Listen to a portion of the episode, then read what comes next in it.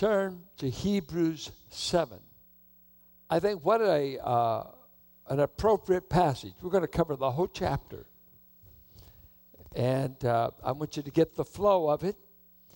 And uh, I want to speak on the subject you need a priest. You need a priest.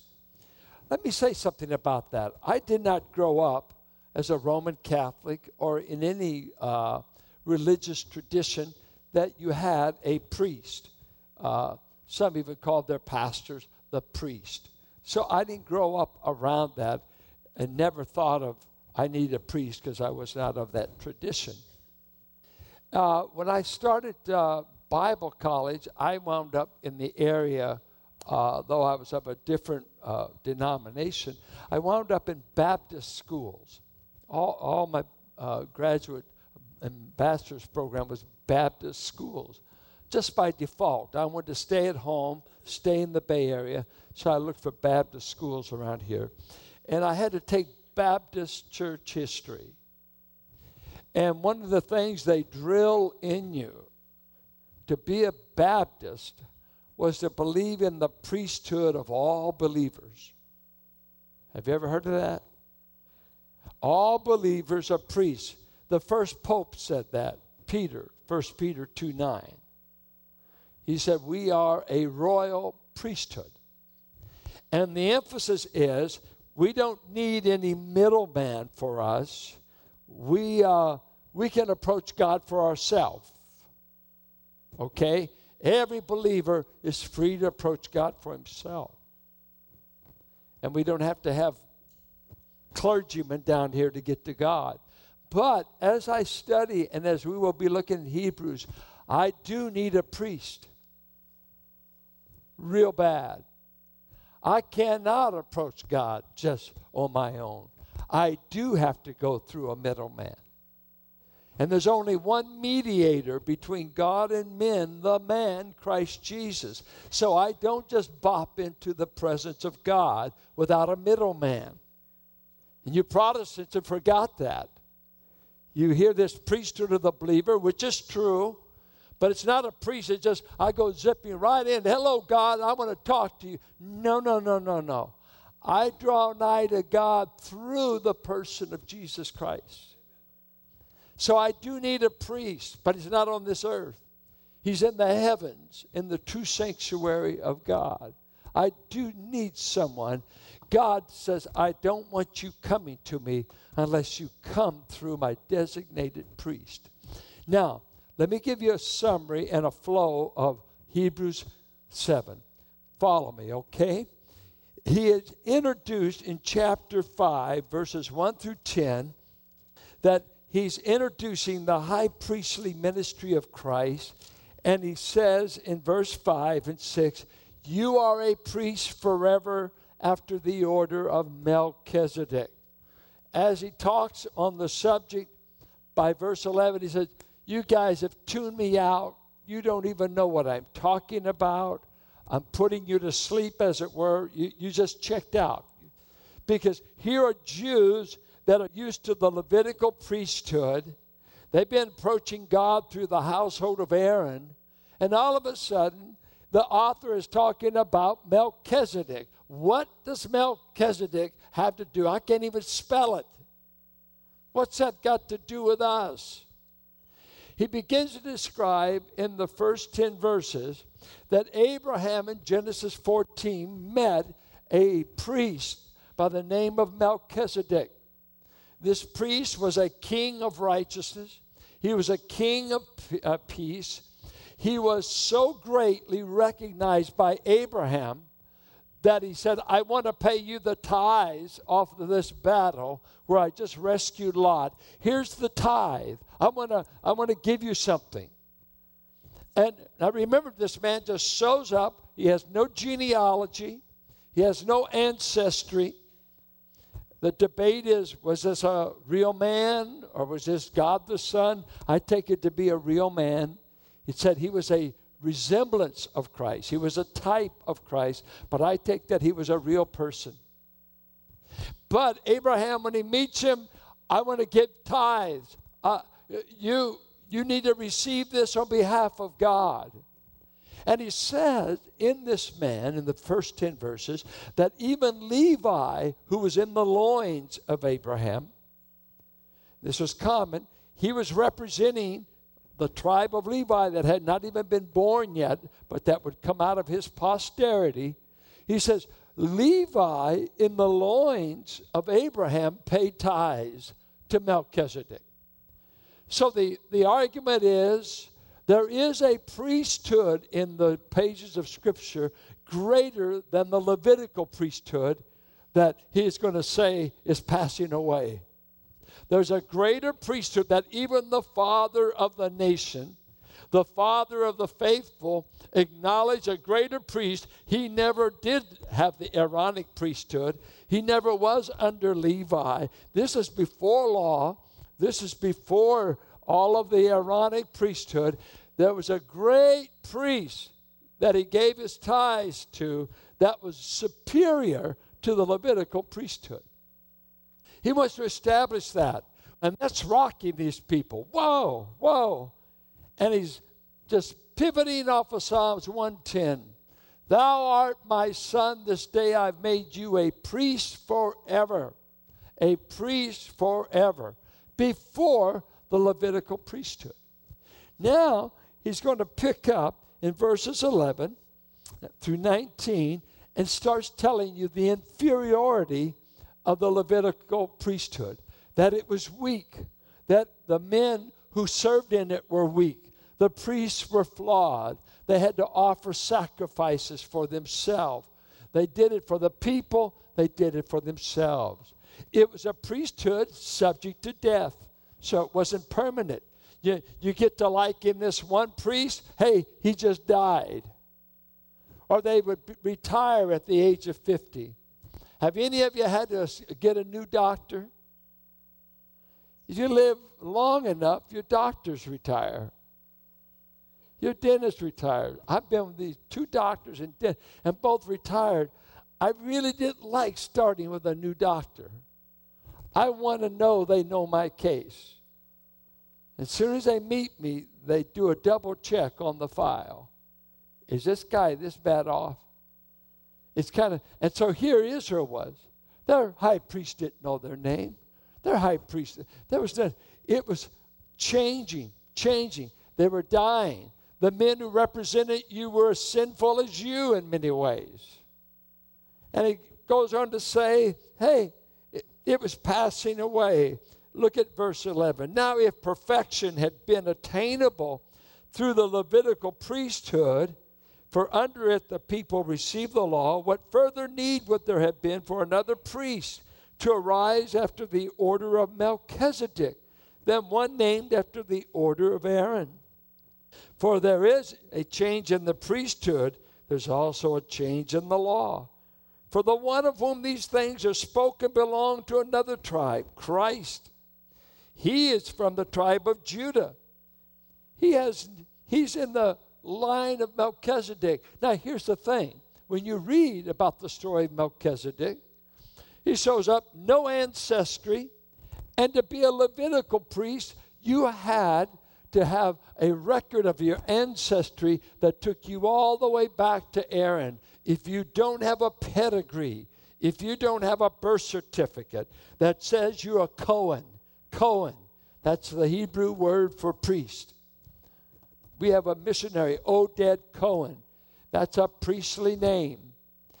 If it doesn't go back, and yet all of a sudden, here comes this guy Melchizedek.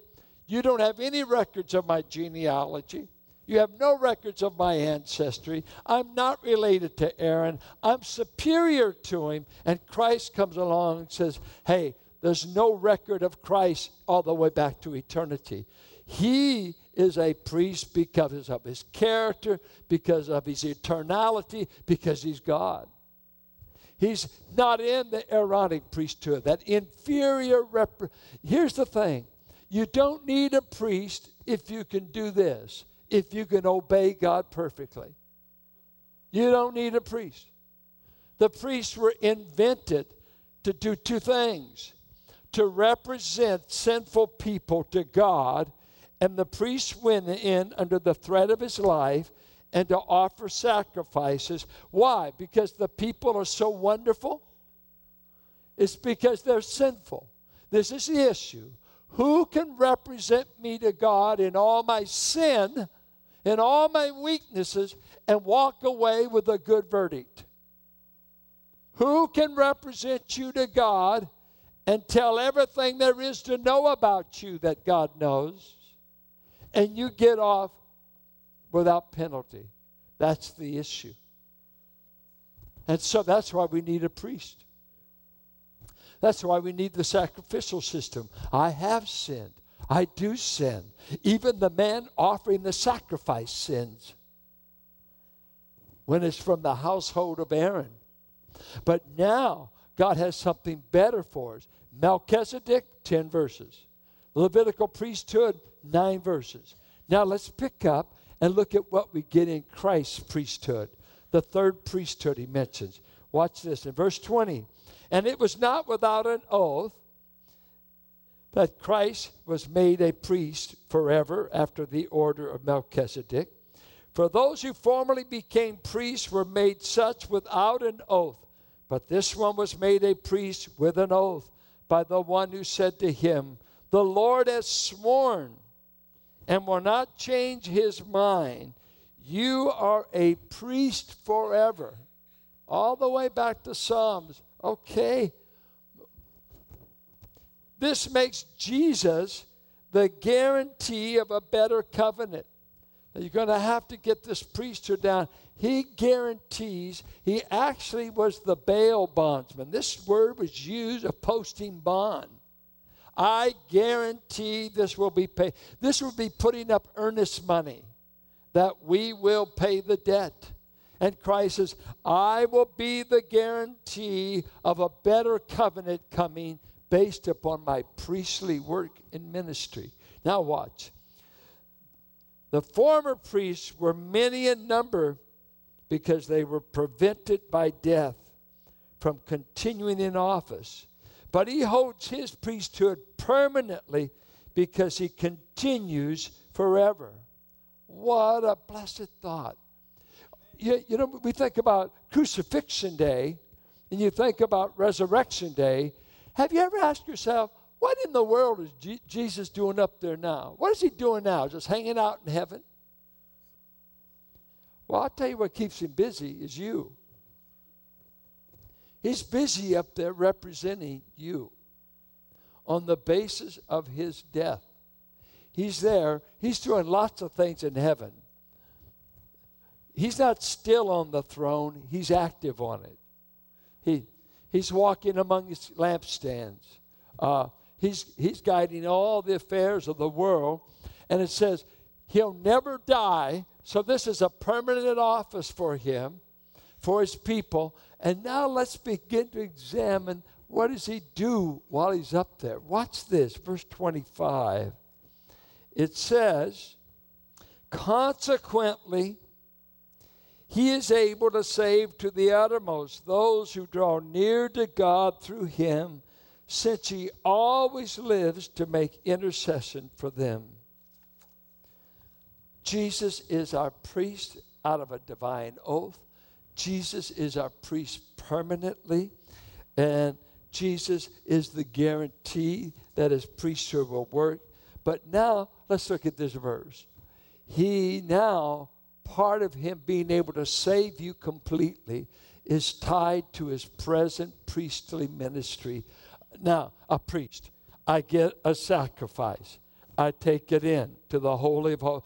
If you're doing this once a year at Passover, I present this offering. I want you, God, to accept offering. Do you accept?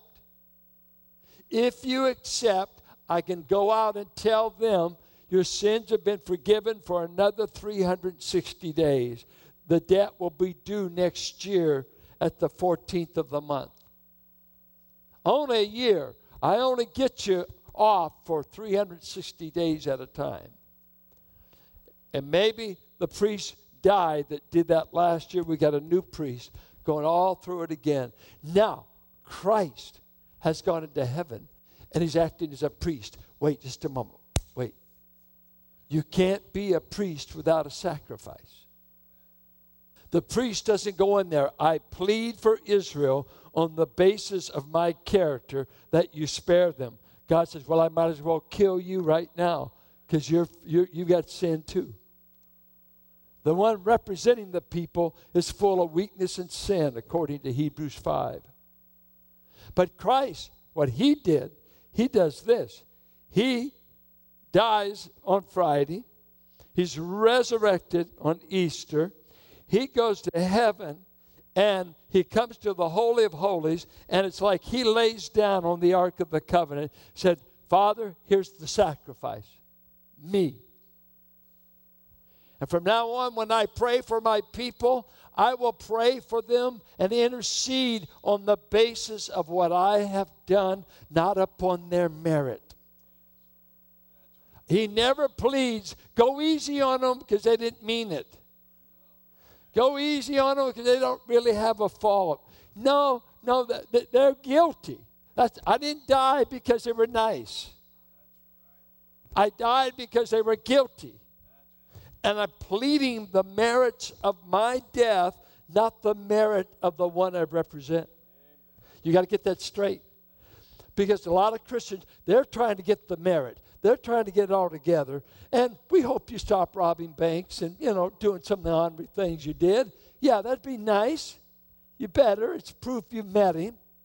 But he pleads the merit of the sacrifice. What's the sacrifice? Himself once for all. He's not in the sacrifice business anymore. One for all time, but now his priestly ministry is tied to that sacrifice for you. So, number one benefit, he is able to save you. And what did he say? He can save you completely or to the uttermost. Now, that uttermost, we used to say that meant to the guttermost. Well, he saves if you're in the gutter, but he saves you also if you own the bank. So, what does uttermost mean? It has two ideas originally in the Greek language. It could be temporally taken to be he he'll save you as long as time shall last. It, it, that is, it has a temporal significance. Uh, forever would be the translation. But there's another use of the word and it's a kind of adjectival quality. He saves you thoroughly and completely. Did you know you were a mess when God found you? And you needed to be saved in three ways. You needed to be delivered from the divine penalty of God for your sins. So he's got to figure out that. How can I get them off? How can the penalty be taken care of? Then once the penalty, once we get out of the courtroom and we've settled up with justice, now I'm back on the beat. We beat that, but I need the power not to do any more of the wrong deeds. Where do I get the power to no longer act like a sinner? Where do sinners get saved from acting like sinners? He has to save me in that way too. And that's why he spends a lifetime weaning us from our sins in our behavior. How you doing? How's your mouth? How's your morals? How you doing on your temper? What are you doing with your eyes? Can you look on a woman without lusting after her? How you doing on greed?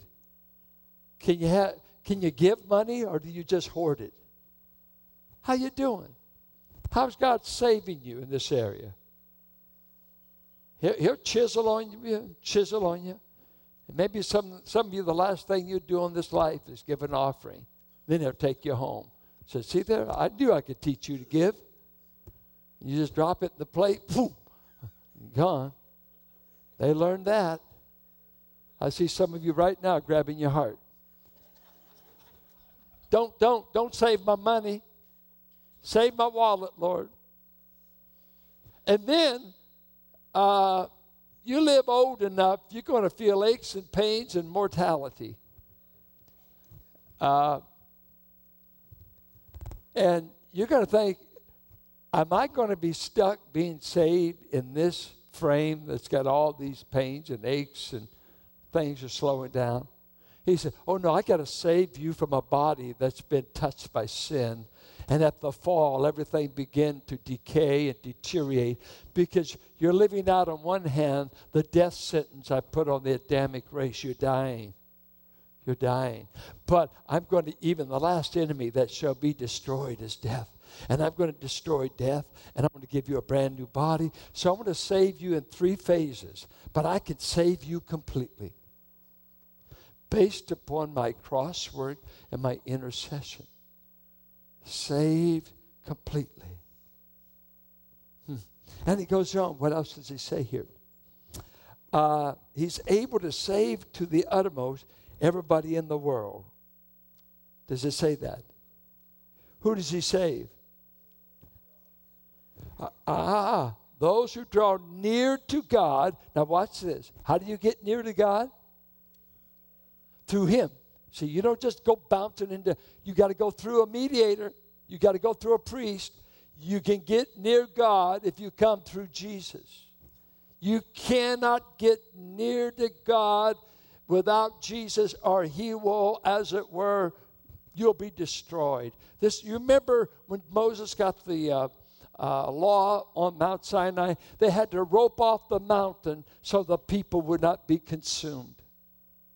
When God is manifesting His holiness, unholy people don't have a chance. But you, as an unholy sinner, can approach God through Jesus. I love what Job said in Job's 9. He said, Who could ever be justified in your sight? He begins the chapter that way. And at the end, he said, Oh, I would, I would that I had an arbiter that could lay his hands on me and lay his hands on God at the same time and bring us together. But I don't have any such arbiter. That was before Jesus came. Now we've got the arbiter lays his hand on us and lays his hand on God, he's the bridge. He said, You can get to God through me. Come through me, and you won't be consumed. You won't, you won't be fried. You won't be sentenced to hell. You can come. Uh, uh, I, uh, Jesus said, I call you Father. Yes, you may. Jesus said, You forgave me. Is that right? Yeah. Uh, what did I do to merit it? Was it that last offering? Not with your giving record. It's his record. It's your middleman that gains you access. You can talk to me. Don't, don't be afraid. Don't be scared. Be bold. If you can't, if Jesus was the passcode you used to get to me, uh, you're, you're on good ground if you come to God, you must come through the Son. You can't get to Him through Allah. You can't get to Him through Muhammad. You can't get to Him through Buddha. You can't get to Him through penance. You can't get to Him through this church. You can't get to Him through money. You can't get to Him any other. There's only one way you can get to God, and it's through the Son. That's Christianity. That's the offense. Christ alone. Now, watch. He says this He's able to save you if you draw nigh, since He always lives to make intercession for them. Intercession is to beseech a favor for someone, to ask a favor. Uh, if you went to court, it's to represent you in court, to have an advocate, uh, somebody uh, that will plead. Don't judge them, don't penalize them, it intercedes for them. Now, uh, what is there about you that would cause Jesus to intercede? Well, look at chapter 2 chapter 2, verse 17. Therefore, he had to be made like his brothers in every respect, so that he might become a merciful and faithful high priest in the service of God. 16 says, Surely it's not angels that he helps, but he helps the offspring of Abraham. Notice 18, for because he himself has suffered when tempted, he is able to help those who are being tempted. Anybody here been tempted in the last seven days to sin? Are you kidding? Are you kidding? Boy, my wife cleaned my clock this week. Confession's good for the soul, it's hard on the reputation. Um, went to a restaurant. They put me where I didn't want to sit. She'd already gone ahead. I got in there in the shadows. I don't like to sit in the shadows. Thanks for the light, guys. I don't like to preach in the dark. I don't care about ambiance. I want to see their face.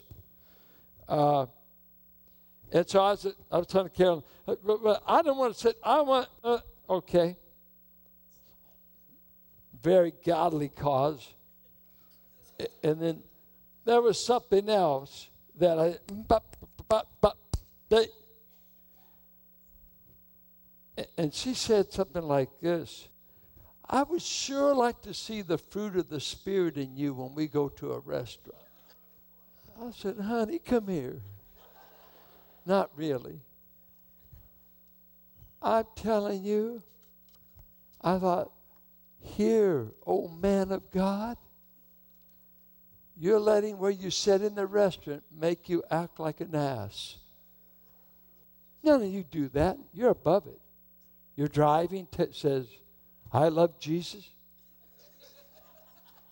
and I will never cut you off. None of you have temper problems. I do. I had to quit sports. I do it as long as you couldn't win. If you won, I quit or I get angry. My brother David could beat me at every game. I learned to nearly hate him. Isn't that, isn't that big? I can't tell you the pediddly stuff I got to deal with in me.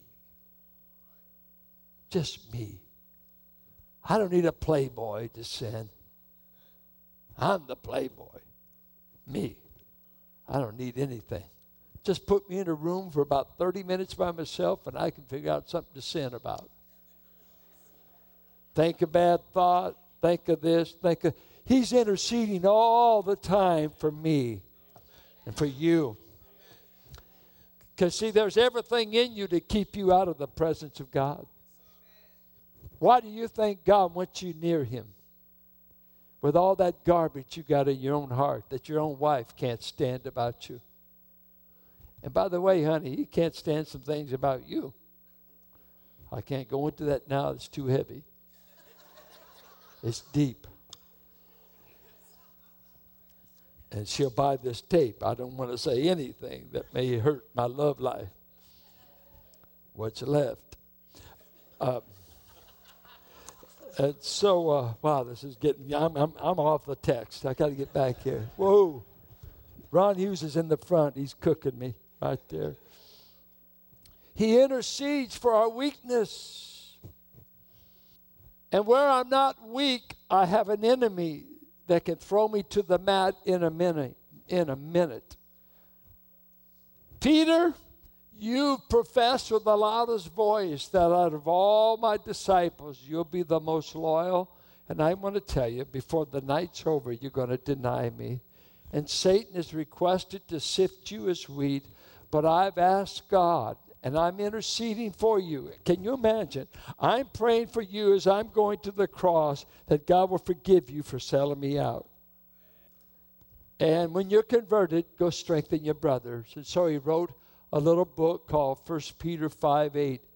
Beware of your adversary, the devil, who goes about as a roaring lion seeking someone to devour. Did you know what? The devil wants to have you for lunch today. He wants to destroy your testimony, your home, your marriage, your children. He hates you because you love God.